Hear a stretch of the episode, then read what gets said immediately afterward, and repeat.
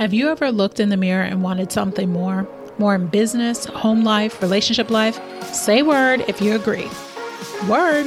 In 2019, I created a business for coaches to market in this wacky way virtual events, all with a 7 to 7 job. I'm a full time nurse, by the way. And like you, there were just not enough hours in the day. My partner was feeling alone, and generally, this wasn't fun anymore. But then I realized I needed to build myself back up mind, body, soul, and even my business. So I created a show that does just that, interviewing all types of coaches life, wellness, fertility, career, financial, wealth, and business. Join me on my journey with some of the best coaches who want to empower other coaches to live their best lives and build businesses that fulfill them. My name is Nicole Beatty, and this is Fempreneur Coach Connection.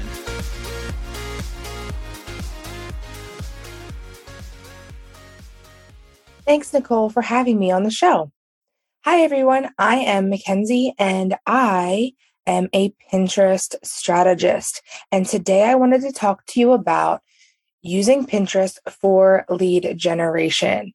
And when I say using Pinterest, I am meaning fully organic, meaning you're not putting money into ads, but you are just putting your content out there. First, let's talk about what is Pinterest. Pinterest is actually a visual search engine. It does have some aspects of social media, like you are able to comment on people's pins as well as like and, if you will, heart them. But ideally, it is a visual search engine, meaning that you are or you are drawing people into your content by creating a graphic that will grab your reader's attention.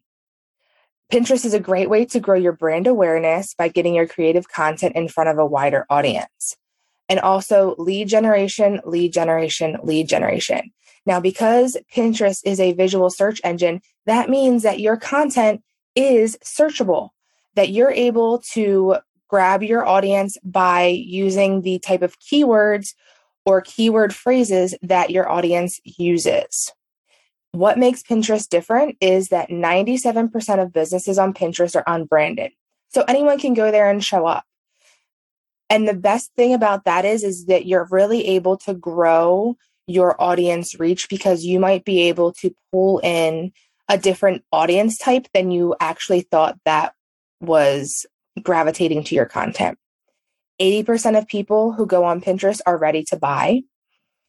And growth on Pinterest is slower, but the longevity of your content is so much greater than other social media platforms. For example, Facebook.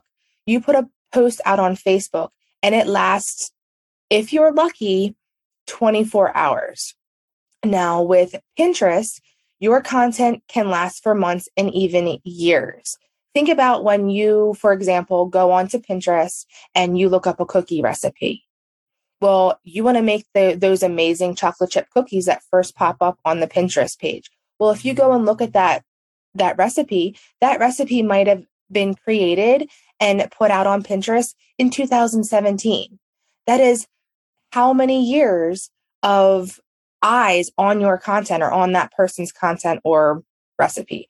So just think that Pinterest can allow your content to live a longer, longer life, a longer shelf life.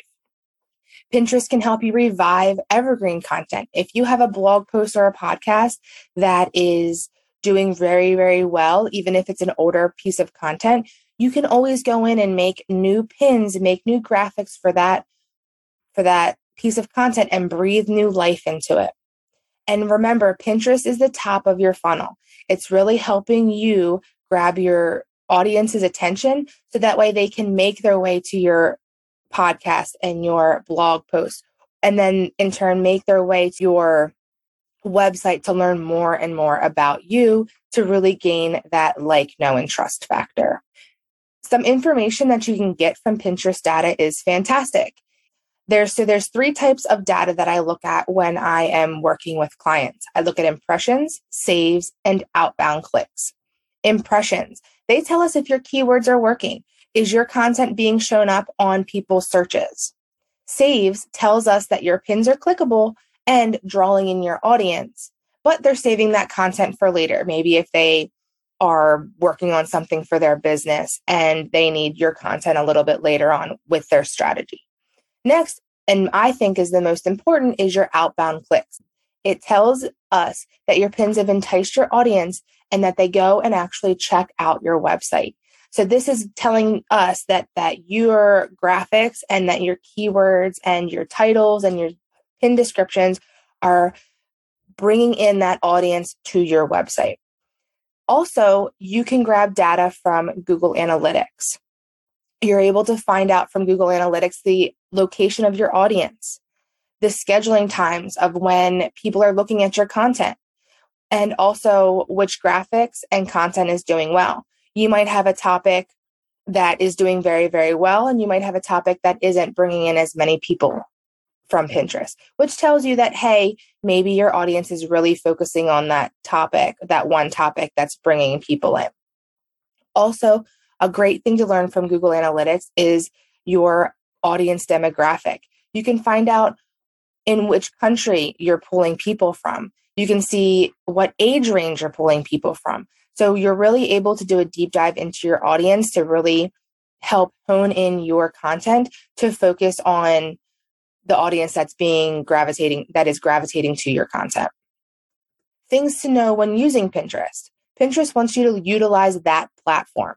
So this means that they want you to use the different types of pins. They want you to use static pins, which is your basic pin that you see when you're scrolling, which is just that still graphic or still image.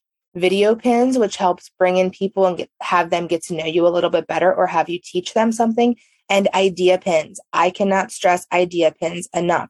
That at the moment is the most important thing to be putting on your Pinterest page. Now, the point of an idea pin is that you are teaching someone or giving them little snippets of information to really draw them in. Think of an idea pin as something that you, a quick tip that you want to get your audience to know and understand. Second thing is consistency is key. Now, consistency can look different for different people. If you are creating content once a month, then that's fantastic. You keep creating that content once a month and create pins for that content. If you're creating content once a week, then create pins for those pieces of content that you're creating. But just stick to the same to the same road, meaning you don't want to be wishy-washy with your content. If you are putting out that one piece of content, continue with that one piece of content. Now, if you do change up your consistency, which is totally fine, your analytics might be a bit wonky until Pinterest is learning what your new consistency is. With Pinterest AI, it is basically targeting what you are doing and it's not comparing you to your neighbor. It's not comparing you to other people in your field or other people in your niche. It's basically comparing yourself to what you have done in the past. So your if you change up your consistency of how you are using Pinterest, you might see a little bit of you might see that reflected in your data. Also, claim your website so you can start gathering all of the rich data Pinterest has to offer. Pinterest is a platform that yes, they want you to stay on that platform, but also it is a vehicle to get people to your website. So if your website is claimed, then you're able to gather that information, the data about your your ideal audience and the data about the demographics of them, as well as what pins are doing well and what pins are not, or what content is doing well and what content is not.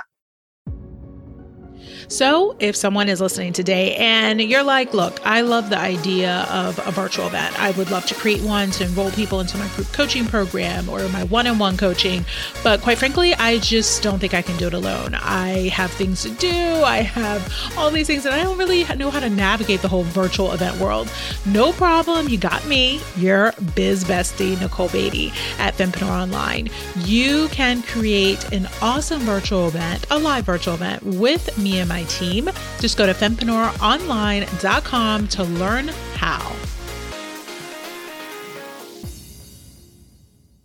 Here are a few quick tips to get you started. First, definitely and foremost, please create a Pinterest business account or convert your personal account. Listen, do not recreate the wheel. If you have a very good following on your personal account and what you have pinned on your personal account is reflected in your business, then by all means, keep that audience. Don't start over from scratch. If you already have people that are converting on your personal page, please just convert that to a business page and continue on with what you're doing. Second, claim your account to link it to your website or blog. Now, ideally, I would use it to your website because that's really what's going to get, that's really ultimately where you want people to go. Second is apply for rich pins. Rich pins is a great way for you to vet or is a great way for Pinterest to vet if you are a if you're authentic, if you're really putting out what you're preaching. And the only time that I would say maybe to refrain from rich pins is if you are creating blog posts with recipes, because ideally a rich pin will tell, will pull information from your website and put it underneath of your pin, which would be your ingredients and your directions. And ideally, you want people to go to your blog to see that information and not just get it right from Pinterest because then they won't be visiting your website. Secondly, do your keyword research on Pinterest.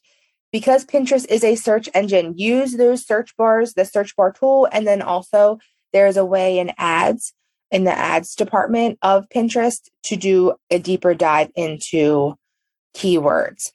Now, yes, keywords from Google might help you as well, but ideally you want to use keywords from Pinterest. Next, create optimized pins for your new fresh content. Pinterest is wanting fresh content. You put a new blog post out, create fresh content for it. Yes, you can repin old pins. That is that is something that you can do, but you want to make sure that you are spacing them out in time. So you don't want to put the same pin out again. And if not, or you don't want to put the same pin out if you want a 14 day, if not higher interval between that, because you don't want Pinterest to think you are being spam, spammy. And if that's the case, then they won't put your content front and center. And lastly, and I cannot repeat this more consistency, consistency, consistency. Whatever your consistency is, you stick with it. Because remember, Pinterest is not comparing you to others, they're comparing you to what you have done in the past. So make sure that you are staying consistent. All right. So, those are some quick tips for you to get started on Pinterest. Don't hesitate to reach out if you have any questions or if you want to chat on social media. That would be fantastic. And remember that I also have a freebie for you guys, which is a quick checklist of what you should be adding on your Pinterest account to get you started and to get your profile optimized.